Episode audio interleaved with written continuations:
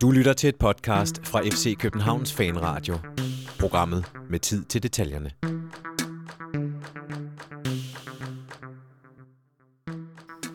FC Københavns Fanradio er i dag flyttet i nye lokaler. Nærmere sagt har jeg, Henrik Monson, fået lov til at komme på besøg her hos Mathias Jangaard Jørgensen. Vi har flyttet udstyret små 2 kilometer væk fra parken, nærmere betegnet til Istanbul. Overfor mig sidder her Sanka, og vi skal have en lille en-til-en-samtale, har jeg valgt at kalde det, om livet her i Tyrkiet. Ja, det skal jeg i hvert fald. Ja, velkommen til. Jo, tak. Eller, det er mig, der skal sige tak, fordi jeg måtte komme. Ja, selvfølgelig. Vi skal se, om vi kan spendere en lille times tid i selskab med hinanden og snakke lidt omkring, hvad din karriere bragt ind til videre. Lidt om landsholdet måske, og så hvad vi ellers kan finde på at smide ind her sådan en fredag formiddag i desværre regnfyldt Istanbul. Ja, det er jo egentlig meget dejligt, synes jeg. Ja, når man er vant til lidt varmere temperaturer, end hvad der er i dag, så kan det være meget rart med sådan et outbreak i hverdagen. Ja, det synes jeg. Altså, man vender sig hurtigt til, at der er bare er 28 grader og fuld sol, og sveden ligesom pibler frem, lige snart man træder ud på træningsbanen. Så i dag, der ser jeg faktisk frem til at komme ud og få lidt træning af danske forhold. Ja, lige præcis. Kunne tage en trøje på, og det ikke gør så ondt at lave en glidetackling. Ja, og vi kan jo sidde her en fredag formiddag, fordi det her sådan i Tyrkiet, så træner man om eftermiddagen, ikke? Jo, i hvert fald dagen før kamp, der træner vi om eftermiddagen, og så møder vi så ind i det, de kalder camp. Ja. Og så er man der indtil klokken... Ja, klokken 8 i morgen aften, hvor vi spiller kamp. Ja, og hvis folk tænker lidt over det, så er det min familie, der render rundt i baggrunden og larmer. Ja. Vi er ret højrystede her i min familie, så det skal ikke tage af. Nej, vi tager det som en oplevelse hele vejen igennem. Men apropos det med træning og kultur og sådan noget her i Tyrkiet, er der noget, man sådan bestemt skal tage, eller er der noget, de tager højde for? Altså sagt på den måde, der er jo både religiøse hvad hedder sådan noget, ramadan, og der er jo højst sandsynligt også nogen, der skal bede og sådan noget i løbet af dagen. Det kan man jo tydeligt høre, når man er i byen. Er det noget, der bliver taget højde for i forhold til, hvornår I træner? Nej, overhovedet ikke. På det punkt, der er det meget... internationalt? Ja, fuldstændig. Ja. Der kører det bare derudad. Der er ikke noget, der bliver skemalagt efter det. Det er faktisk ikke noget, man lægger mærke til generelt, når man bor... herover på den europæiske side og ude på træningsanlægget, så kan man faktisk ikke mærke, at man er i et overvejende muslimsk land. Nej, okay. Jeg vil så sige, at jeg bor så over på den anden side, og 4:30 i morges, der bliver jeg vækket af en højrøst, og det er jo det, der kommer, kan man sige. Ja, den er der også over på, når vi træner. Vi træner også på den asiatiske, Fenerbahçe er jo på den asiatiske side. Ja. Og ude på anlægget, der er der også 6 gange om dagen. Og men det vender man sig til faktisk, og det... Jamen, det er jo lidt ligesom at bo ved siden af en dansk kirke derhjemme. Den ringer også en gang i timen. Lige præcis. Eller sådan noget, ikke? Så, ja. Men ellers så har du jo været hernede i hvor lang tid? Ja, en måneds tid. En måneds tid. Ja. Og du er sådan ved at falde på plads og finde din plads i trup og by og sådan noget. Ja, det synes jeg. Det tager jo altid sin tid, kan man sige. Med så stor en by som Istanbul, så kommer du nok til at tage en lille smule. Det var lidt hurtigt at falde på plads i Wakefield, hvor jeg boede før. Der var ikke meget mere end de fem barer og en enkelt pizzeria. Altså, så havde du ligesom udforsket det. Som Istanbul, den kommer jeg nok til at bruge lidt længere tid på at komme rundt alle de steder, hvor jeg gerne det, jeg gerne vil se og opleve. Og jeg tror, at den er så stor, men nok aldrig bliver færdig med henhold til truppen og holdet, jamen, så tager det altid lige en måned eller to, før man når et punkt, hvor det er helt normalt at råbe og skrige og kommandere på sine holdkammerater.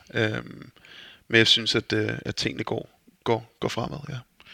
Og nu nævnte du for mig herinde, at vi gik i gang, og du var så sød at lave en kop kaffe til mig, at du bor forholdsvis tæt på at J.B. Hodgson, så det har vel også været med til at blive... nemmere at komme ind i byen. Sådan, altså, han har kunne fortælle dig, hvor du skal, hvad der er interessant, hvad der ikke er interessant. Ja, og, selvfølgelig. Altså, mig, begærer dig, så... Ja, mig og Hodge, vi har været gode venner i lang tid. Så jeg havde også et enkelt år i PSV med ham, hvor hans kone Sara også var. Så jeg har altid været tæt både med ham og med dem, så da det var, at vi ligesom godt kunne se, hvor pilen pegede hen i løbet af sommeren. Jamen der havde vi, Sara nærmest allerede reserveret en lejlighed her til os, så det var egentlig lige til at komme derned, så det er rigtig rart at have nogen, man kender. Jeg har snakket selvfølgelig en del med Simon Kjær, og hørt ham om, hvordan der var ledes med klubben, og sådan nogle ting. Var der noget omkring, at han også eventuelt skulle have været her? Eller var der ikke noget i den? Det jeg ved faktisk ikke helt, hvordan der var ledes med Simon. Jeg tror, der var en del op, og kan man sige, det at han endte i Atalanta var jo også i allersidste sekund, så må det ikke, der har været lidt forskellige ting, som har været overvejet. Og for dit eget sommertransfervindue her, der ender du så med at havne hernede i Istanbul i Fenerbahçe. Var der andre overvejelser med inde i... Ja, der var rigtig mange. Der var en masse ting, som jeg har sagt nej til, især tidligt på sommeren. Men inden vi når til den, kunne jeg faktisk godt tænke mig at vide, du er i Huddersfield, I rykker ned. Er der er slet ikke nogen muligheder for, at de siger til dig, at du skal bare blive her og følge din kontrakt? Nej, altså det man kan sige med det hele var jo, at da jeg skrev under i Tidernes Morgen, og det er David Wagner, som er der havde vi en rigtig, rigtig fin kan man sige, forståelse af hinanden, og den måde han arbejder på, og den måde jeg arbejder på.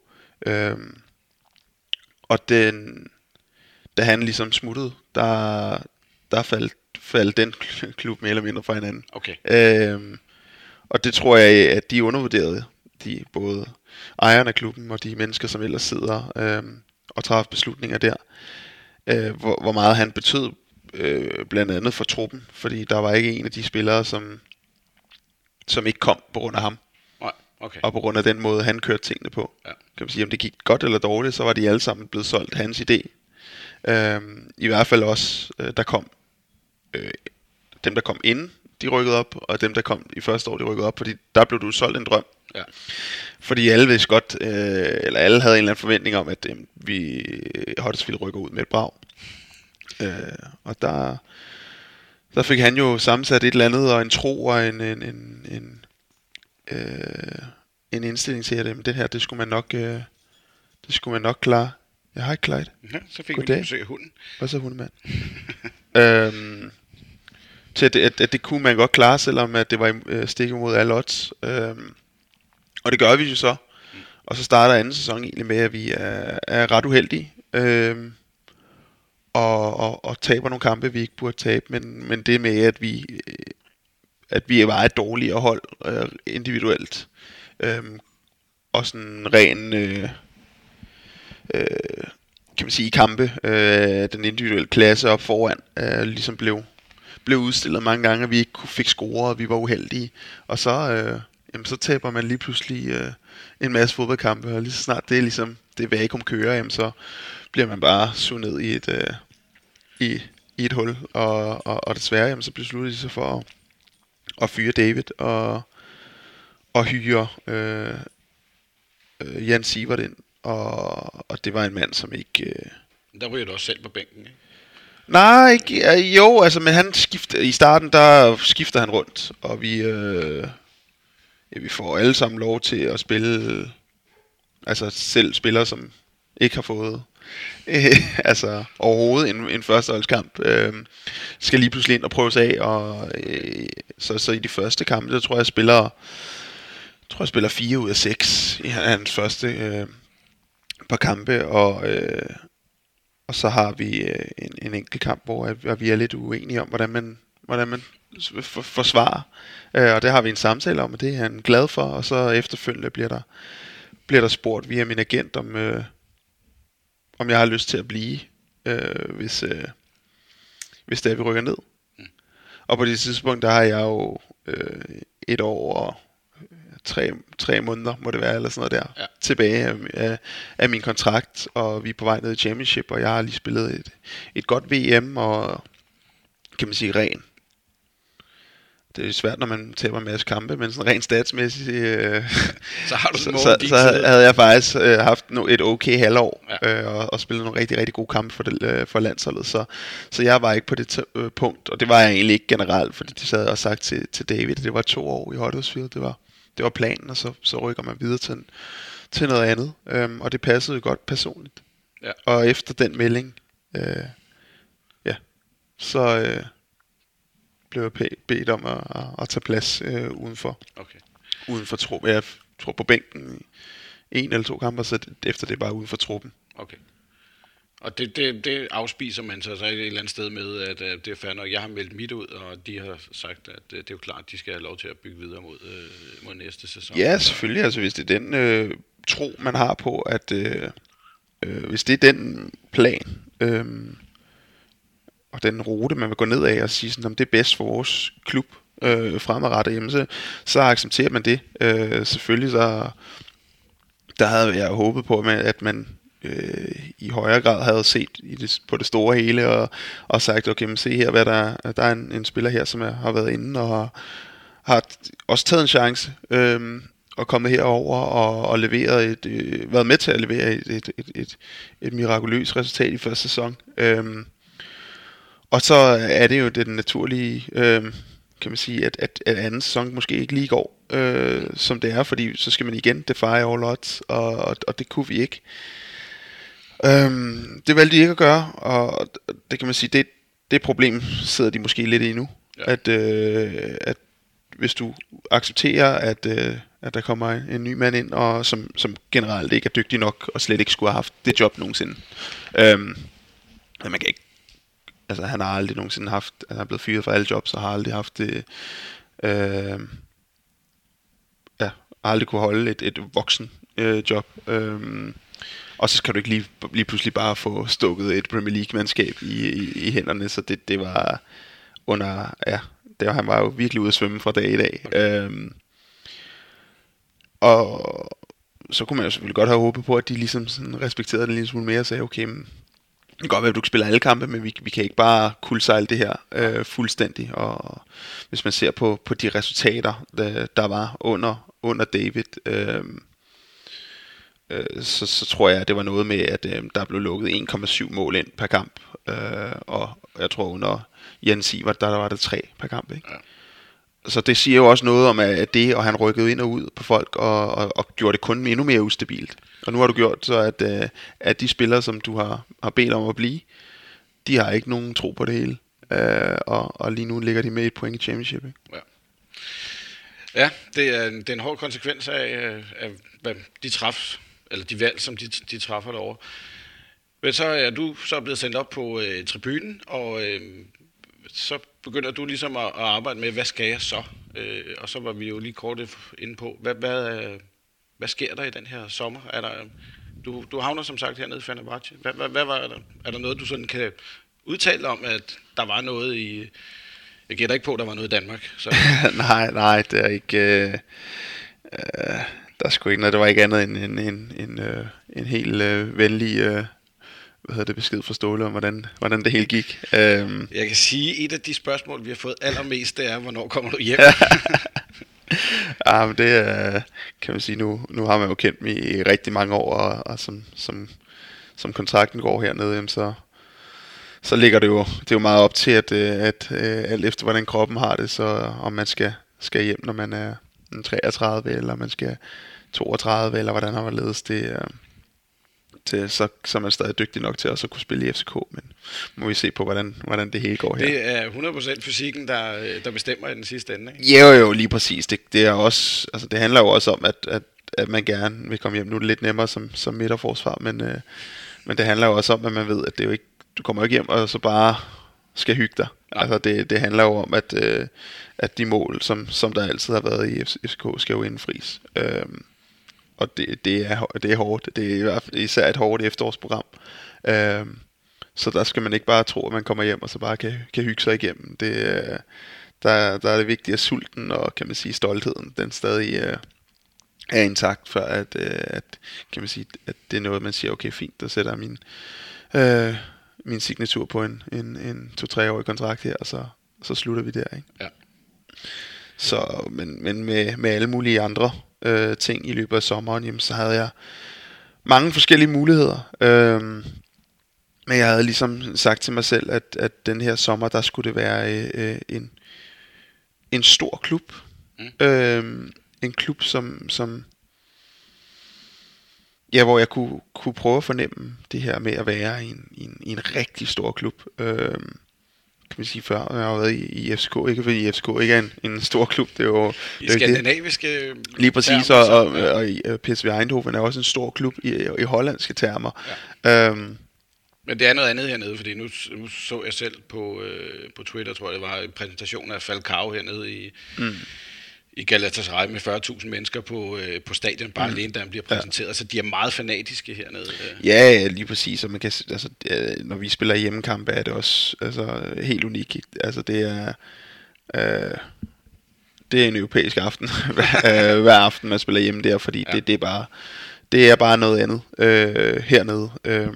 Men det handler vel også et eller andet sted om, at det skal være en klub, som tror på en, så man ikke bare siger, at jeg skal bare til en stor klub, men det skal også være et sted, det er jo lige netop det, og der kan man sige, det er jo også derfor, og jeg synes da også, det tog en lille smule for lang tid, kan man sige, især fordi Fenerbahçe har været i spil siden maj. Okay. Og så er man så lidt okay, og det er en af de klubber, der har måske været en 3-4 klubber, som jeg havde udset mig, så sagt, okay, det her, det er dem, jeg vil, og så har du så 20-25 andre, som måske godt ved, at de ikke ligger øverst. Ja.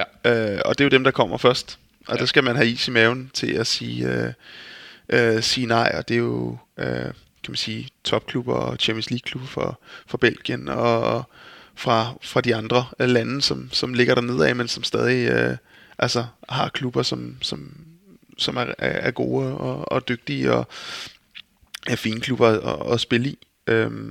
Så det har ikke aldrig været nemt. Så er det, kan man sige, så kommer man til næste punkt. Jamen, så kommer de klubber, de mindre klubber fra de større ligaer. Men der har det selvfølgelig også noget at gøre med sådan, okay, hvad er det mål man har så økonomisk? Hvad er det mål man har så sportsligt og selvfølgelig også noget som menneske. Altså, det var lidt at bo i Wakefield i England, der sådan kulturelt. Det er ikke en stor by, skal vi ikke sætte det? Jo, lige præcis, ikke? Der stemte, altså det er sådan en rigtig rugbyby, ikke? Og ikke sådan særlig kønt at se på sådan til dagligt. Så der må jeg også indrømme, at som menneske, som person, der var også indstillet på, at den her gang måtte det rigtig gerne være et sted, hvor jeg ville nyde at bo, ja. og nyde at stå op på en fridag. Og være sådan et, hvad har jeg lyst til at lave? Ja.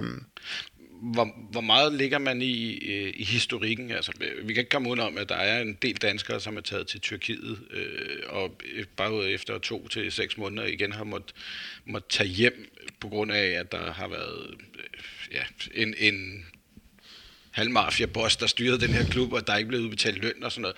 Men der kan man så sige, at Fenerbahçe er altså en af de større klubber, men har der været noget sådan i tankerne omkring, jeg skal ikke til Tyrkiet, for der er sgu for mange, der har fået dårlige oplevelser? Nej, egentlig ikke. Jeg tror, det har selvfølgelig også noget at gøre med, at igen, jeg har et meget, meget tæt forhold med Tiber, som altid har fortalt mig om, at selvfølgelig, at det er ikke Danmark, og det er ikke Europa, på den måde. Og der er nogle ting, hvor de ser lidt large på, for eksempel, som du siger, at pengene ikke, det er ikke sådan, at du bare ved, om de kommer den 1. eller den 28. hver eneste måned, men så er det jo bare at få skrevet ind i sin kontrakt, at der skal ligge et eller andet, og så skal de nok kan man sige, forholde sig til det, og det er jo det, jeg tror, der er med mange af de danske spillere, som er taget til Tyrkiet. Der er det jo mere været i det rigtige Tyrkiet, hvis man kan sige sådan, i gåseøjne, og der har man måske ikke lige så meget leverage hos klubben. Der er det måske federe at se, at man ser, om der er en fed hyre, som er langt større end det, jeg kan få hjemme i Danmark, eller i Norge, eller i Belgien, eller hvor man nu engang kunne tage hen, og så er det da også fedt, og det er da også lidt lækkert med noget varme, men her, kan man sige, som jeg har det, og dansk landsholdsspiller, og en spiller, som har oplevet en del i sin karriere, kommer fra Premier League, så har man lidt mere leverage at kunne sige, der er altså nogle ting, vi skal sørge for er i orden i den her kontrakt, ellers så bliver det jo ikke til noget. Nej, det er rigtigt. Det jeg sådan udenbart sidder og tænker på, det er også bare, hvis nu der kommer et tilbud fra en klub som Malaga for eksempel, som man ved er sådan en elevatorklub, der ligger og kører op og ned, og nogle gange så er der penge, og nogle gange så er der ikke penge. Valencia kunne også godt være en interessant klub at komme til, men det er også bare sådan en, hvor man ved historikken omkring klubben måske ikke er yderst positiv, så når man får sådan nogle tilbud, sætter man sig ned og så tænker, okay, det der er måske ikke det mest spændende, men det kan godt være, at det er et super fedt sted og en fed liga, men historikken omkring klubben, den vil jeg måske lige overveje. Eller? Ja, altid. Jeg synes, alt spiller ind, og det, der har der været masser af gange, man har siddet og skulle beslutte sig om noget, og så har det også spillet ind det der med, at jeg har også vidst, hvor fedt det har været at spille i en stor liga nu her. Og selvom det var for et lille hold, som ikke havde så mange fans, og altså, så var det jo, der var fuldt hus på stadion, hver kamp du spiller mod store hold, men personligt så var jeg træt af at forpryl, altså det, og det er også noget, jeg kan huske, jeg snakkede med Thomas Delaney om, da han var i Bremen, hvor han også sagde, men det er et helt andet mindset, ja, som man går ind til lige pludselig, når man spiller for et mindre hold, og det er jo stik imod den opdragelse, vi har fået ind i FCK, ja, hvor der er den her selvforståelse og den her idé om, at jamen, selvfølgelig vi skal ud, og vi skal være bedre end de andre, og vi skal mose dem, og vi skal vinde hver eneste kamp, og der er det her pres, hvor lige pludselig så kommer man over et sted, hvor et uafgjort resultat i ligaen, det er nærmest som en sejr, ikke? Jo. Og det tager et stykke tid, og jeg kan huske, at jeg snakkede rigtig meget med Jonas Løssel om det, som havde været vant til det, både fra Frankrig og fra Tyskland, hvor han sagde, jamen det er fedt, og det er den måde, det er, fordi når man så vinder, så er det ekstra fedt. Så er det rigtig, rigtig fedt, ikke? Og altså, jeg kan huske, vi var vokset op med den der med, også i PSV, der var sådan, om du vinder, super, fedt, godt gået, og så starter det igen. Ja. Altså, hvor at både i Huddersfield og de andre steder, som Jonas fortalte om, der kunne man jo glæde sig over en sejr i flere dage. Ja, men jeg ved også, Lars Jakobs nu fortalte om nogle historier nede fra Guingamp omkring en præsident, der kom ind og... Præsidenter. Ja, den har jeg fået den historie der for gangen også. Du blev... ja, han kommer ind og siger, skal I have en gang bonus? Nej, skal 2 gange bonus, 3 gange. Ja, lige fordi de har vundet en kamp, ikke? Og men sådan er det jo, når man så kommer fra FC København og kommer til Huddersfield. Altså jeg må ærligt indrømme, da jeg ser, at du skriver under med Huddersfield, tænker jeg også, hvad i alverden skal Sanka derovre i en... hvad jeg anså, som du selv siger, en nedrykningsklub. Men man skal jo også udfordre sig selv på en eller anden plan. Så det, var det, som der var interessant i det, eller var det for at komme over og sige, nu vil jeg gerne spille Premier League, og det er det tilbud er? Ja, beslutningen var, jeg må sige, min umiddelbare reaktion, da det er, min agent ringer og siger, jamen, kan du komme til Tyskland i morgen for at mødes med træneren af Huddersfield? Og så først skal jeg lige sådan, hvordan hænger det sammen? Det giver egentlig også, kan jeg huske, at hvad vidste jeg om Huddersfield? Jamen, jeg vidste fra Championship Manager, vidste man, okay, men det er der, og så jeg har ikke rigtig sådan hørt om sådan stedet før, så det må ligge op nord på et eller andet sted. Og så vidste man, at der havde været en masse, altså, vidste man selvfølgelig, de lige havde vundet playoff-finalen der på straffespark. Og så at der spillede en eller anden dansker, som man aldrig havde hørt om. og det var egentlig det. Og så omvendt, jamen, så var jeg sådan lidt, ved du hvad, det jeg havde sagt hele den sommer, det var, at jeg skulle ikke ind i en situation, som jeg gjorde i PSV, hvor at jeg blev signet af Fred Rytten. Og så da man dukker op dernede, så er der en anden træner. Så jeg har hele tiden sagt, jeg vil snakke med træneren direkte. Jeg vil høre, at han vil have mig og sådan noget der. Så jeg husker, jeg var i Stockholm på det tidspunkt på ferie, og lige kom derhen. Jeg skulle bare lige være der i 2 dage eller sådan. Ja. Og så var jeg sådan, jamen, jeg tager afsted i morgen tidlig igen, og fløj ned og mødtes med David. Og det, der var, kan man sige, udslagsgivende på det hele, var, at jeg havde en rigtig god connection med David. Og så sagde jeg, okay, det er et rigtig godt, en god mulighed for mig, også for at bevise, at jeg kan begå mig i Premier League, at jeg kan spille de kampe, der nogle gange er. Men var det også, handlede det også om at bevise over for omverdenen, altså kvæg, hvad der sker nede i PSV, og du tager hjem til FC København igen, at ligger der også noget i dig på det tidspunkt om, at du gerne vil bevise over for omverdenen, at du rent faktisk godt kan tage til udlandet og blive en succes? Ja, selvfølgelig. Altså det er da helt sikkert. Det var da egentlig de første ting, man siger sådan, nu skal jeg ud og prøve det igen, kan man sige, det hele det at tage hjem til FCK og at bruge 2 til 3 år, som planen hele tiden var med Ståle. Det handlede jo om at gøre sig selv klar til at spille ude igen, fordi man vidste jo, at talentet har man, men det handler om at få det rigtige afsæt derudaf. Og det fik jeg, kan man sige. Det hele flaskede sig, som jeg gerne ville i FCK, og så var det udslagsgivende ligesom, at David Wagner var langt mere en person, end jeg havde regnet med, at man kunne få en træner på sådan et, kan man sige, i sådan en liga på sådan et niveau, som var, og han tænkte på en anderledes måde. Og det gjorde egentlig også, at jeg sagde, jamen, ved du hvad, jeg skriver under for træneren, og jeg skriver under for det faktum af, at jeg ved, at jeg kommer til at spille, hvis tingene går dårligt, 32 kampe, og hvis tingene går rigtig godt, 36-38 kampe, ikke? Ja. Og det ender jo med at gå som det er, og så kan folk sige, nå ja, men dit og dat og stats og sådan noget, men ja, man har dårlige stats, når man spiller for for det højst sandsynligt det dårligste hold i ligaen, og ja, det var fedt, og jeg kunne også se på min udvikling, hvor meget det gjorde, at jeg spillede de kampe, jeg blev bedre til at spille alle kampe. Ja. Sige, men følte du, at der var det var en anden slags fodbold, man spillede? Altså, det er en helt anden slags. Både altså set ud fra, at et uafgjort var en sejr, men også selve spillestilen og måde, man altså, der er mange, der har en tendens til at spørge ind til Ståles måde og forsvare sig på, og måden, som hans forsvarsspil gerne skal være. Mm. Er det så kommer man til Huddersfield, og så er det... Ja, det er helt anderledes. Ja. Men det er også, fordi man angriber mere i FC København, end man gør i Huddersfield, ikke? Jo, men det er også, fordi man tager... Altså, spillet er lagt over på nogle andre ting, kan man sige. Altså, og flyttet en halv banelængde, ikke? Jo, lige på... Ja. Men i Huddersfield for eksempel, der handler det om...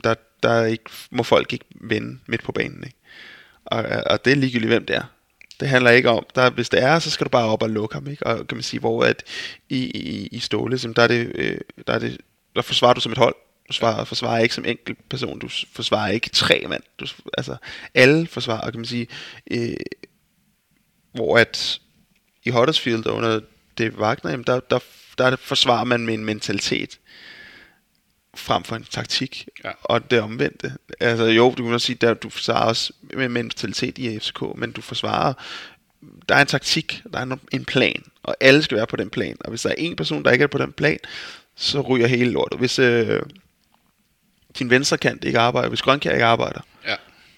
Okay, men det lærte vi selvfølgelig så også spille med, kan man sige, fordi det var lidt som vinden blæste, men altså, hvis kantspillerne skal arbejde defensivt, fordi ellers så kan de andre ikke gør jobbet, som det er, og så hænger det ikke sammen. Og det er jo en af de ting, som gør, hvorfor tager det så lang tid nogle gange at spille konceptet sammen, og hvorfor er det følelse så nogle gange som om, at det er bare en brik, der lige skulle falde i hak. Ja. Og så lige pludselig så taber man en kamp. Og det er sådan, det er i, kan man sige, Ståles system, og det er også noget, man skal vente, når man så kommer ud. Jamen, der er der langt mere sådan en... det er okay, at man går op og så prøver at takle en anden og misser. Ja. Det er det altså ikke i Ståles. Der handler det om, at hvis du går ud, og hvis du bryder kæden, kan man sige, i de bagerste 4, jamen, så skal du også være sikker på at finde og få bolden, ellers skal du blive i kæden og så forsvare som en enhed. Ikke? Ja. Og det er jo den store forskel, man skal vende sig til, når man så kommer ud og til noget andet, og i udlandet, hvor det måske i højere grad er individuelt baseret. En ting, man er også sikker på, når man, hvis man bryder ud af kæden, det er at få en røffel af Ståle. Jeg tænker mig til, at du gennem din tid i FC København har fået en del skideballer af. Det er faktisk ikke, det er så slemt. Jeg tror, hvis du spørger Ståle om, hvem han allerhelst vil have til at lede hans 4-bakkæde, så tror jeg ikke, han er i tvivl om, at det er mig. Men det er omvendt også, fordi han har haft mig siden jeg var 17. Så ja. Jeg har fået lov til at stå lige præcis. Altså, ja. Så hvis der er en ting, jeg har fået ind under huden, så er det lige præcis den måde at forsvare på. Og det synes jeg, at... at i hvert fald når jeg spiller i en situation, når man spiller for et hold som Fenerbahçe, så synes jeg, det kommer mig til gode. Den her måde ligesom at tænke på, at man skal være en del af, at man så skal sine holdkammerater overtale også til det. Men så synes jeg, det er den eneste rigtige måde at forsvare på, når man er et et tophold og et hold, som skal dominere kampe. Fordi at når det lykkes, så når du får folk med på den, jamen, så kan du lægge tryk, som modstanderne nærmest aldrig kan komme ud af. Det er mange af de ting, man hører, hvis man med landsholdet spiller eller træner med spillere eller omkring spillere, som har spillet i Superligaen mod FCK. Man også bare siger, at det der, den måde, som den firebakkæde og midtbanen skubber op på, ja, der er ikke noget værre at spille mod. Ja. Fordi det kan bare, det mindsker, og det gør banen så kompakt, og den måde, man kan stå så højt på, og som man tør stå højt på, når han har en hurtig firebakkæde, det gør bare banen så lille. Ja. Og du kan ikke slå den over, fordi de falder på det rigtige tidspunkt, og så plukker de bare bolden op. Så det er sådan en når det fungerer, jamen, så er det ufoldbart og altså uforbarligt, og kan man sige, når det ikke fungerer, jamen, så kan det nogle gange se lidt dumt ud også. Nu skal jeg alle ende om at sige, at jeg har ikke mange tyrkiske kanaler derhjemme, så det er begrænset, hvad jeg har set af tyrkisk fodbold, men indtil videre, så I har spillet 4 kampe ned. Du startede ind i alle 4, så vidt jeg har kunnet orientere mig til. Hvordan er det så i forhold til, nu kommer du fra Huddersfield og spillet en slags fodbold, du har lige snakket omkring FC København og Ståles systemer. Nu er du så en tyrkisk, jeres træner, hvor er han fra? Tyrkiet. Han er også, altså det er en tyrkisk træner, jeg har, men hvordan er det så faldt ind i det her, at komme til en ny klub? Måske højst sandsynligt også et nyt system, en ny måde at spille på. Det tænker jeg, man skal i hvert fald bruge mere end den måned på at vende sig til. Ja, det tager jo tid, så det kommer jo ikke til at sidde i skabet fra dag i dag. Så kan man sige, som hold, så har vi haft rigtig gode kampe, og så har vi haft en stærk og en solid kamp, så har vi haft en mindre god kamp, og så har vi haft en dårlig kamp. Ja. Og det kan man sige, vel egentlig er meget normalt for et nyt hold. Vi har haft et par udskiftninger på nogle ret centrale pladser, og de har de seneste år haft nogle rigtig magre år. Mm. Det er sjovt, det er der flere her i byen, der siger. Nu snakker jeg med nogen i går aftes, da jeg kom sådan. Ja. Galatasaray-fansen er heller ikke helt tilfredse. Besiktas er heller ikke helt tilfredse. Altså, det virker som om, der er en genopbygning i mange af de her storhold i Tyrkiet. Ja, man kan sige, at Besiktas er dem, der nærmest har haft det allerbedst de sidste 5 år, ikke? Ja. Med 3 mesterskaber, tror jeg det hedder. Ja. Så har Galatasaray vundet 2 år i streg. Men sådan konsensus er vist nok, at de sidste 2 år er det bedste hold, har været det Basaksehir her. Ja. Og hvis de har haft et, kan man sige, flere fans og en bedre hjemmebane, så tror jeg ikke, at folk er i tvivl om, at det var det hold, der ville have vundet de sidste 2 år. Og nu har, kan man sige, et hold som Galatasaray oprustet kraftigt, og hentet en masse spillere. Fenerbahçe har hentet en masse spillere. Og kan man sige, så Besiktas er i gang med en, kan man sige, ja, så vidt jeg kunne forstå lidt, har jeg vist også kæmpet lidt med at have givet en masse store kontrakter ud, da det gik godt, og nu lever lidt med det der med, okay, hvordan kan vi hente nye spillere ind, og hvordan overledes. Så ja, der er ikke rigtig nogen, der er helt sådan fantastisk glade for, eller hvordan tingene ser ud lige for tiden. Nej, fordi hvis nu man lige, uden at vi skal sidde og snakke om Besiktas, men med sådan en som Hodge for eksempel, han havde kontraktudløb her i sommer, og har så nu fået, så vidt jeg har forstået, forlænget den et enkelt år. Det var jo også sådan en, hvor man siger, skal man eller skal man ikke, fordi man ikke rigtig vidste, hvad man ville. Ja, jeg kan sige, sådan føler jeg, det har været for ham de sidste 3 år. Hver eneste sommer har jeg snakket med ham sådan lidt, jamen jeg ved det ikke, og jeg tror godt, og de er lidt langsomme og sådan noget der, så... Og det kan man sige, det fandt jeg også ud af på egen krop. Altså det tog lige en måned længere, end det burde have gjort, synes jeg. Nå, den der kontrakt, har I tænkt jer at sende den, eller bliver den bare... Ja, men så det er sådan, vi blev ikke rimelig enige om, at det var det, der skulle til. Og vi er ikke relativt enige om, hvordan pengemæssigt, og vi er heller ikke langt fra hinanden her, og så sådan... Skal vi ikke bare få det overstået? Jamen, så vil vi vente og sige, okay, vi venter lige til at med at trykke på aftrykkeren. Der giver vi lige et par dage, men ellers giver det ikke nogen mening. Ja. Og så kom der problemer med Huddersfield, og okay. Så det var et hyr med at komme ud der til allersidst. En ting, jeg lagde mærke til, da du på din egen Twitter-profil sådan offentliggør, at du skifter herned. Der havde du, så vidt jeg bare lige tjekkede, da du lagde det op, lige omkring 19.000 følgere. På Twitter? Ja. Nej, det passer ikke. Så det vil sige, det er Instagram, hvor den er stået af. Twitter har været 75 eller sådan noget, nu den måske 90 eller sådan. Okay. Jeg synes bare, jeg kunne sidde og følge med i forbindelse med, at den her, den begyndte stille og roligt at blive... Ej, Instagram var helt vildt. Okay. Altså, jeg tror, det er den, der er sådan, de dyrker i allerhøjeste grad, for den gik fra nogle 70 til 200 eller andet. Okay. 150 inden for det første døgn eller sådan noget der. Det fortæller jo noget om, hvor fanatiske de er hernede. Ja, det er det, man skal huske på. Altså, de siger sådan, som de siger i, at de har omtrent 30 millioner fans rundt om i verden. Det mener de ikke. Altså, alene det. Altså, når vi er ude på udebaneture her i Tyrkiet bare, der står der 200 mennesker ude foran lufthavnen, når vi lander. Okay. Så står 200 mennesker ude foran hotellet, når man skal ud og ind. Så den der følelse, altså der skal du op i de absolutte topklubber i Europa, ja, for at få den her, kan man sige, følelse af at fans. Ja. Har det så ændret din måde at agere på sociale medier, efter at du, skal man sige, det eksploderede på den måde, eller du skiftede herned, eller at Mathias Sanka den samme på de sociale medier, som man var før? Altså. Ja, det kommer i, jeg tror sådan meget sådan noget med Twitter, det kommer i perioder for mig. Er der noget, men der er lige pludselig en eller anden diskussion, der lige pludselig blusser op, jamen så er jeg meget på det, og så nyder jeg det, og synes det er sjovt og spændende, og kan godt lide at indgå i sådan nogle der ting. Det jeg tror jeg skal finde ud af lige nu, det er hvorvidt det er acceptabelt i en forstand, om forstår folk, at det ikke er fordi det går ud over ens fodbold.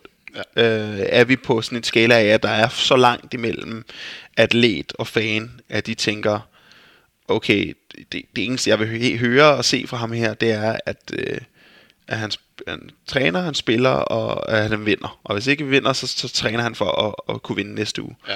Ja. Og det tror jeg er den, når man er vokset op i København, og er fra Danmark, jamen der har vi jo en eller anden idé om, at der er ikke langt fra atlet, eller hvad skal vi kalde det, stjerne, eller hvad end det nu engang man kalde det, kendt person, til almindelig person. Det er fint, de lever også et normalt liv. De har også dårlige dage, de har også gode dage, de har også, må også blande sig i det her. De må, altså selvfølgelig, fordi det er helt menneske. Og der tror jeg måske hernede lidt, at der skal have lidt mere føling med at finde ud af, om hvad man skal holde, hvilke regler, og kan man sige, hvilke grænser man skal holde sig indenfor. Fordi ja, der er det lidt unikt i Danmark. Hvad med sådan noget som kan du gå ned og handle hernede, uden at der bliver indtastet noget, du selv er inde på, omkring det der forskel i Danmark mellem at være kendt og almindelig person? Kan du gå ned og handle hernede i en butik, uden at der kommer 10 mennesker og siger, jeg vil have et billede af dig? Ja, jeg synes ikke, det er slemt. Nu er jeg jo så også forholdsvis ny, kan man sige. Du skal lige ja, selvfølgelig. Altså, det er folk genkender en. Folk ved, hvad man er. Det er sådan en af de ting, der er. Det bliver, kan man sige, modtaget med et smil alle steder. Der er ikke nogen dårlige, der er ikke nogen sure miner, der er ikke noget. Det er fordi folk er generelt venligt stemt over for det, om de holder med den ene klub eller en anden klub. Så synes de bare det er fedt. Så på det punkt lige nu, hvor tingene går godt i hvert fald, så er der ikke noget negativt ved, men som jeg har hørt fra nogle af de andre, så det er ikke fordi man skal rende ned i bazaren og regne med at man bare kan gå helt for sig selv, men omvendt er det også nu man skal gøre det, hvis det er, jeg ved. Altså så skal du gøre det inden at du er, kan man sige, forhåbentlig bare mainstay i Fenerbahçe, og alle kender ansigt og navn og det hele. Ja. Nu har vi snakket meget om klubber og hvor vi har været henne i forskellige steder i verden og sådan noget. Men der er jo også, som du selv har været inde på et par gange, et landshold, som jo er i gang med en kvalifikation til EM, som vi jo forhåbentlig gerne skal med til. Hvor ser du din rolle på landshold lige nu? Altså, I er jo mange omkring, fordi I spiller det system, som I gør. I er mange om meget få pladser nede bagi. Ja, altså, kan man sige, jeg synes jo, altså det der, kan man sige, der har været lidt ærgerligt for mig, det har jo været hele den der Huddersfield-situation, som gør, at der er 1,5 måned, hvor jeg ikke spiller i Huddersfield. Og det gør så, at op til Irland og Georgien kampene, at der skifter han ud, og der kan man sige, både der er det positive eksempel på det, det er, at da jeg kom ind og gjorde det godt under VM, jamen, så var det sådan et så nu er det dig, ja. Og så er det negative eksempel for mit vedkommende er jo, at så her at så kommer Andreas ind og gør det fint, og så så får han lov til at blive ved, fordi jeg skal da ærlig om, at jeg ser det mig selv og så det mig selv i lang tid som det allermest naturlige valg, og højst sandsynligt faktisk egentlig også den bedst spillende, hvis ikke spiller generelt, så i hvert fald top 3. Fra VM og et helt år frem, ja. På landsholdet, så jeg så da også min rolle der gå fra kan man sige, trupspiller til en af de vigtigste på holdet, på meget kort tid og på et år, men sådan er det, og sådan er det, når man har, kan man sige, dygtige spillere og en ung dygtige spillere, som spiller i Chelsea, som også er rigtig gode til at spille fodbold, men jeg føler stadig, at jeg bidrager, når jeg er med landsholdet. Så trup generelt, så er det vigtigt for dem at have mig med i det, og jeg synes også, når jeg spiller, så bidrager med noget helt unikt, som er godt for holdet, og det håber jeg selvfølgelig, at de også synes, at de har brug for inden længe. Tror du, at det er et spørgsmål, som jeg ved, der har været på at vende tit? Kunne det have været en fordel for dig, at Simon Kjær var kommet til Fenerbahçe i forhold til landsholdet? Det ved jeg ikke. Altså, der kan man sige både ja og nej. Ja. Jeg tror, på det ene punkt, så tror jeg ikke, det havde gjort en forskel i forhold til, at jeg vil sige, at Andreas er kun en spiller, som kommer til at blive bedre og bedre, og Simon er anfører. Så det er det lige, som det er, så vil det være en kamp om den plads ved siden af Simon, og den vil være hård lige meget, hvem det er. Altså, du kan se, at du har en spiller som Jannik Vestergaard, som spiller hver eneste gang i Southampton. Han er ikke engang i truppen. Ja. Så på det punkt kan man selvfølgelig godt sige, at ja, hvis man spillede hver eneste gang sammen, så vil det måske ikke give sig selv at sige, at det er et markerpar, som der ikke er nogen grund til at rykke op i. Ja. Så er der jo hele fankulturen omkring landsholdet er jo begyndt sådan inden for de sidste par år at vokse lidt, fordi man for min egen personlige holdning til det sådan for langt, eller er begyndt fra DBU's side at se, at der rent faktisk er noget perspektiv i og også at underholde dem, som der kommer og ser kampene. Hvor stor en del af landsholdet har været med i den proces omkring at få skabt noget stemning til de her landskampe? Nu ser man for eksempel nede på Gibraltar efter kampen, at Thomas Delaney går ud og tager en megafon og snakker til dem, som der står dernede. Er I som landshold en del med til at sætte det her præg på, hvad der skal ske omkring landsholdene, og være med til at booste lidt hos DBU? Ja, selvfølgelig er vi det. Men det kommer jo også, altså det hele skal huskes på, at det kommer af, at der er ligesom et generationsskifte i gang i DBU. Og det kan man jo roligt sige. Ja, og kan man sige anført af Peter Møller, som har truffet nogle valg og gjort, at det er den her retning, vi går, og det er den her vej, vi skal. Vel også en mand, som har mere fodboldforståelse for... Bestemt, og kan man sige, det var jo en af de ting, som har været hårdt i mange år, især for os, som har været, at det har føltes som om, at vi var... Ja, kan man sige, vi er et ansigt for en organisation, som slet ikke passede, resten af kroppen passede slet ikke med ansigtet i forhold til, jamen, hvad er det, vi er. Vi er professionelle fodboldspillere, som spiller ude i klubber, som er af en vis størrelse og en vis både kvalitet og, kan man sige, også en måde at arbejde på, en vis professionalisme. Og problemet var, at når man kom hjem med landsholdet, så flugtede det ikke med. Og det var stadig VM 86, der... Jamen, det var i hvert fald de måder at gøre på. Altså, en normal, meget, meget, meget normal ting, når du spiller på et stort hold, jamen, det er, at du har din egen kok med rundt. Og jeg ved, at det er en ting, som meget at sige sådan, okay, jeg var fint, og I skal have jeres egen kok, og dit og dat, men så siger, ja, det skal man, hvis man er en topatlet. Jeg kan sige, at fodbold er måske en af de sportsgrene, som er sidst med på den. Hvis du tager alle, så er der jo nogle diæter, som er så nøje tilrettelagt, der er nærmest ikke et gram, hvis du snakker svømmer, langdistanceløber, vægtløfter, alt, der er altså ikke noget som helst. Og der er ligesom en idé om, at de her ting, de er faktisk nødvendige. Det er nødvendigt, at man investerer i de her ting. Det er nødvendigt, at vi kommer hjem og rent faktisk kan træne på en bane, når vi kommer hjem til samling i november.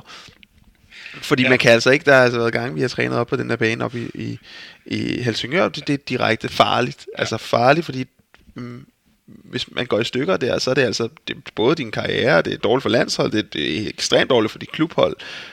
Det koster, jeg ved ikke hvor mange penge, og det er bare en ligesom forstå det, der har man kæmpet, desværre kan man sige, en kamp, som du får lidt svært ved at få menigmanden, både også i Danmark, og jeg vil sige, at menigmanden, det er ikke noget negativt i det, men den almindelige dansker til at ikke rigtig sådan lige forstå, jamen hvorfor skal vi bruge penge på en dyr bane? Jamen, det skal man, fordi det er det, altså hvis vi kigger rundt på de andre, hvem er det, vi gerne vil konkurrere med?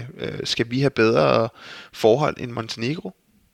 Ja, hvis vi vil slå Montenegro hver eneste gang, og hvis vi står og siger sådan, nej, det var ikke godt nok, at vi ikke slog for eksempel Montenegro, jamen, så skal vi også have et bedre træningsanlæg. Vi har ikke noget træningsanlæg, Montenegro har for eksempel et træningsanlæg.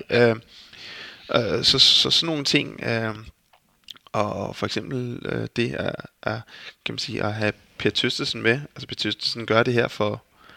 Det kan godt være, at han er en fantastisk og kan man sige, dekoreret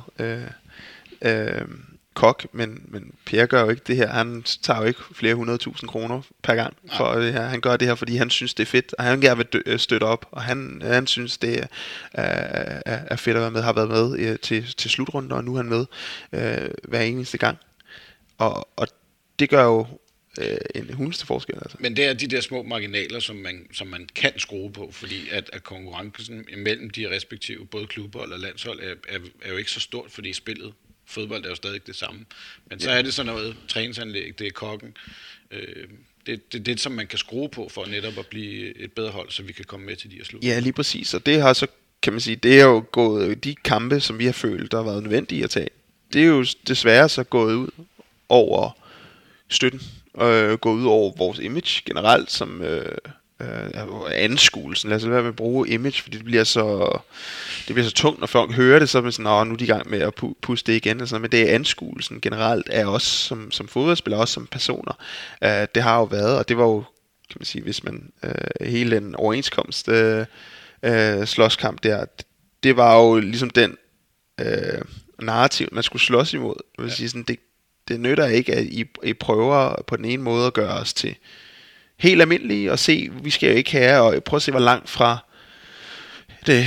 den helt almindelige dansker, at det er, og hvor absurd det er, og hvor sure folk var over det, og det handler om penge, og det handler om penge, og det handler om penge. Så sådan, alt handler i bund og grund i sidste ende om penge, fordi der skal bruges penge til at lave penge, der skal bruges penge til at gøre, at det er hyggeligt at gå til fodbold, og sjovere og mere spændende for en fan, og der skal bruges penge på, at man får bedre resultater, fordi at optimering af ting koster penge, og det ved vi godt, men vi følte, at det var et nødvendigt onde, at vi tog, og vi stod fast på de ting, der nogle gange var. Vi vidste også godt, at der var nogle ting, som vi blev nødt til at ændre i vores struktur, og i og med, at DBU tog det, den, kan man sige, det skridt at ansætte Peter og gå den vej, jamen, så synes vi også, det var vigtigt, at vi gjorde det samme. William er gået ind i en rolle, som sådan skal gå ind og møde Peter fra den side. Og det har været rigtig godt for os.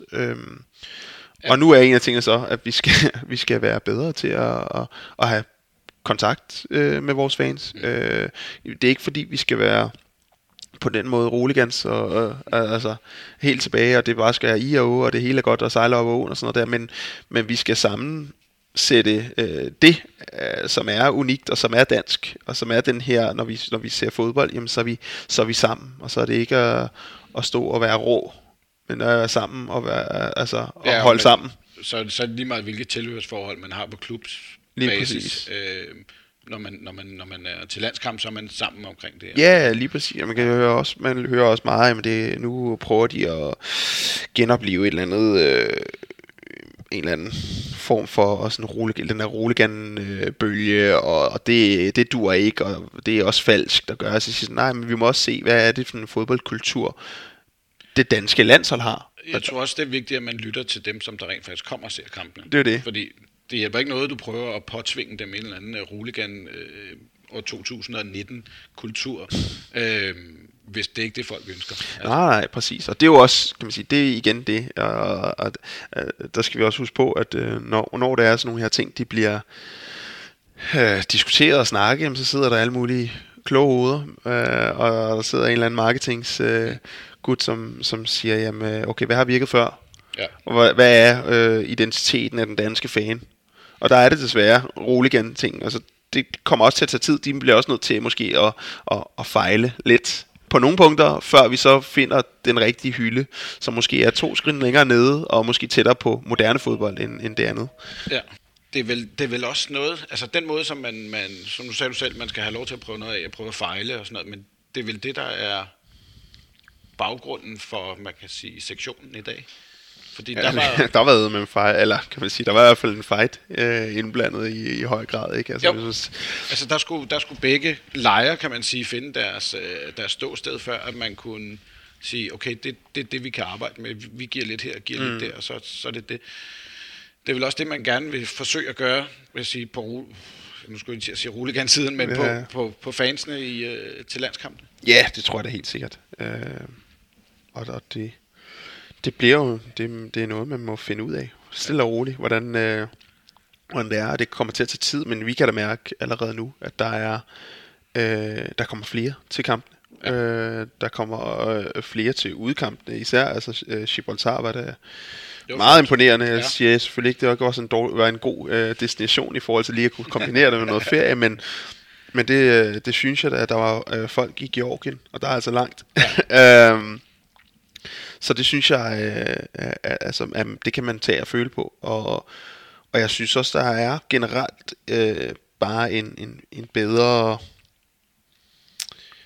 bedre stemning omkring det. Selv i medierne synes jeg, der er en bedre stemning, når man stiller spørgsmål. Det er ikke så negativt lavet. Det er generelt, vi har et ekstremt dygtigt hold. Et hold, som kan rigtig meget, men som selvfølgelig også skal leve op til de ting. Så ja, jeg synes, at det går sådan den vej, vi rigtig gerne vil det. Nu stiller jeg et spørgsmål, som jeg ikke rigtig ved om er relevant, men er der også ved at ske en udskiftning i journalisternes, altså en generationsskifte inden for journalisterne, der kommer nogle nye journalister til, som stiller spørgsmålene? Fordi, men, ja, det er bare min egen personlige holdning til det sådan lidt. Der er nogle af de ældre journalister, som har en tendens til at hænge fast i det samme, ikke? Altså, der bliver ikke rigtig kigget noget anderledes på det. Det er stadig det samme, man sådan prøver at holde fast i, ikke? Ja, det kan jo egentlig godt være. Det ved jeg sgu ikke rigtigt. Jeg tror, for os, der virker det rimelig meget som om de samme standardsvar, og de samme, nu skal du spille, nu skal du ikke spille, eller nu er det, og det er det. Jeg tror, det er svært at gøre sportsjournalismen til noget nyt. Ja. Og det må man også bare, det må vi også bare acceptere, ligesom det er det lod, man trækker, men ja.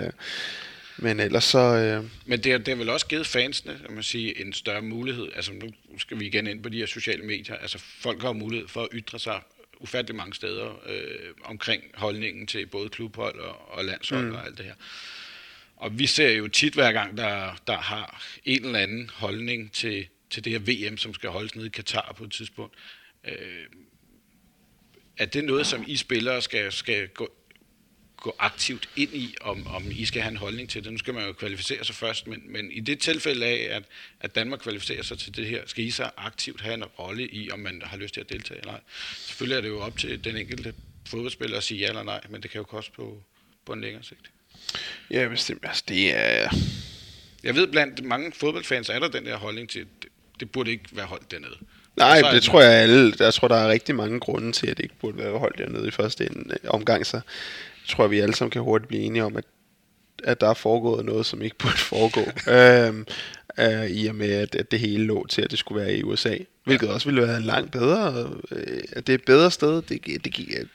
Der er ikke noget, der taler for, at det skulle være smart at holde i Katar, udover at der er nogen, der har fået en masse penge for det. Og det kan vi lige så godt være helt ærlige om, og det er der en grund til at lade som om.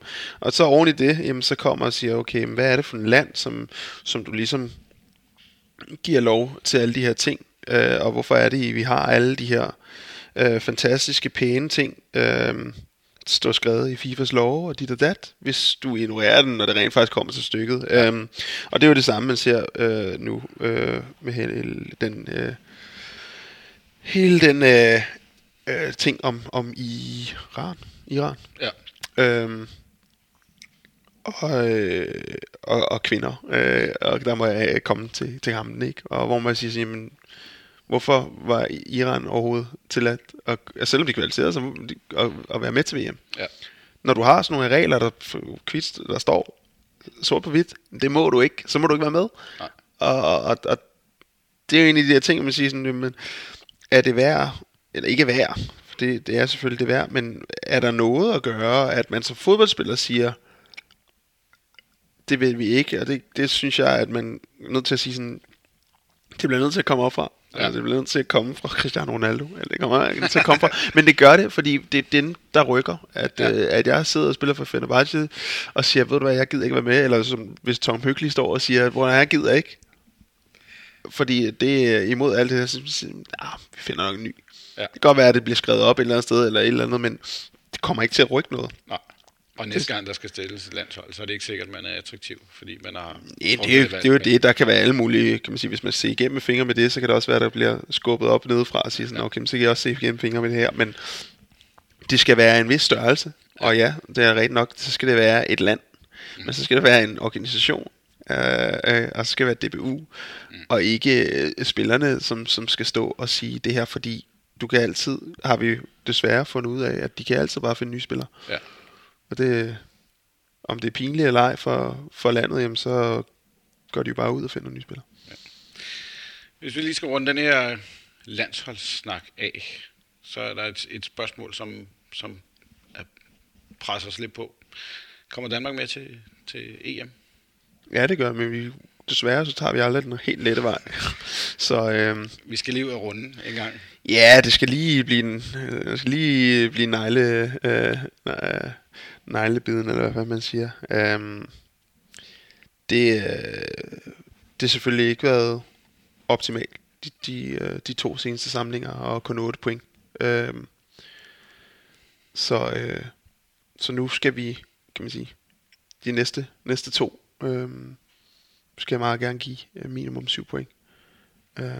De næste to skal give 7 point. Næste to samlinger. Okay, godt. Oktober og november samlingen skal gerne, ja, de tre kampe skal gerne give 7 point, og giver de 7 point, jamen, så skal det gerne være nok til at kvalificere sig. Ja. Så vidt jeg lige sådan helt at kunne tænke mig sammen til, fordi det er vel indbyrdes opgør først. Ja, det plejer det at være i hvert fald. Så burde det være nok. Ja. 7 point. Ja, yes. Uden at jeg 100% skal udtale om landsholdets status lige nu. Ja. Nå, et sidste spørgsmål omkring landsholdet. Det er også sådan mere i henhold til FCK. Der er en, der har spurgt sådan, er der noget specielt bånd mellem dig og Delaney og Cornelius, sådan i forhold til, at I har været med i en vis ære i FC Københavns historie? Nu er I jo spredt over Europa. Ja. Men altså... Jeg ved i hvert fald, at Corner og Delaney er blevet set i parken sammen og ind og se nogle kampe. Du har også været til ind og se nogle kampe. Er det sådan, at I har et eller andet specielt bånd, hvor I stadig ses mødes i parken og se en kamp, hvis det er muligt for alle sammen? Eller? Ja, bestemt. Nu hænger det også godt sammen med, at alle vores kærester er gode venner alle sammen, så det gør selvfølgelig også på ferie sammen i sommer. Ja. Så det gør der der er der noget specielt ved det, man vil sige, lige med hvis man tager mig og Thomas for eksempel, så har vi kendt hinanden siden jeg var 15. Det er den udregning man ikke skal lave, for så finder man ud af hvor gammel 14-15 år gammel, ikke? Der spillede vi altså KBU sammen, okay, ja. Og var med og vandt Vejlestævne sammen, ikke? Altså du ved. Og siden da, og så har vi spillet på hold sammen siden, at Thomas blev rykket op i førsteholdstruppen. Det må vel være med, da jeg var 18, ja. 18-19 år gammel, ikke? I 08 eller 09 eller sådan noget, da han blev rykket op, ikke? Så, altså det er jo en, kan man sige, på det punkt er det jo helt unikt. Det er meget sjældent i fodbold, at man får lov til at spille sammen med fodspillere på klubplan i så lang tid, ja. At man så også har været heldig at kunne sammen, egentlig mere eller mindre følge sammen på landsholdet også, og da jeg kom tilbage til FCK, jamen der var corona jo i fuld flor, ja. Og i gang, og så ham har jeg jo igen også efterhånden, det var han kom og blev hentet op på holdet mit sidste år i 11, ikke? Og så har jeg også kendt nu i næsten 10 år, ikke? Eller 8 år, ikke? Ja. Altså så det er jo noget specielt, når man har de her ting. Kommer vi ud af det rigtig godt med hinanden og har en masse ting, vi sidder og spiller PUBG sammen, når vi er med landsholdet også, og når ikke, så sidder vi her i hver vores land og spiller sammen. Nu må du lige forklare for mig og nogle ældre lytter, hvad PUBG. Ja, det er sådan en det er sådan en OG's Fortnite. Okay. Så sådan en det er det, der desværre lagde grunden, kan man sige, til det. Okay. Der er et par stykker, som har der er stillet et spørgsmål. Vi har været inde på nogle af dem. Omkring det om FCK og sådan noget. Men der er en, der hedder Stupid Dane. Hvad det så dækker over? Der spørger, kan du bedst lide at spille skak eller backgammon? Ingen af dem. Ingen af dem? Nej. Det bliver et nej tak herfra. Ja, umiddelbart. Altså, jeg tror, hvis jeg skulle vælge, så er det skak, men jeg brætspiller har aldrig rigtig været mig. Så en, der spørger lidt til omkring det her med, at du har tidligere været, jeg ved ikke, om man skal, DJ i FCK's omklædningsrum. Hvordan er det også noget, man gør, når man er i England og i Tyrkiet eller i PSV? England, ja. PSV også, ja. Her har vi ikke, musik i omklædningsrummet. Nej. Så var der en, der spurgte ind til noget omkring. Nu skal jeg lige prøve at se her. Jeg synes, der var en, der spurgte ind til omkring noget med din hund. Hvad fanden var det? Og det var bare sådan en, jeg synes, der var sjov. Har du gjort dig nogle overvejelser rent sikkerhedsmæssigt for dig og din hund? Sikkerhedsmæssigt? Jeg ved ikke, hvor den kom fra. Om der er noget i Tyrkiet, som der skulle gøre. Nej, det dejlige med det er nu, at man kan tage den med frem og tilbage. Ja. Hvor før i England, der var jeg nødt til at lade den blive over, for det var værre noget at skulle transportere en hund over på en ø. Så, okay. Så nu er det rart, at man bare kan flyve frem og tilbage. Okay.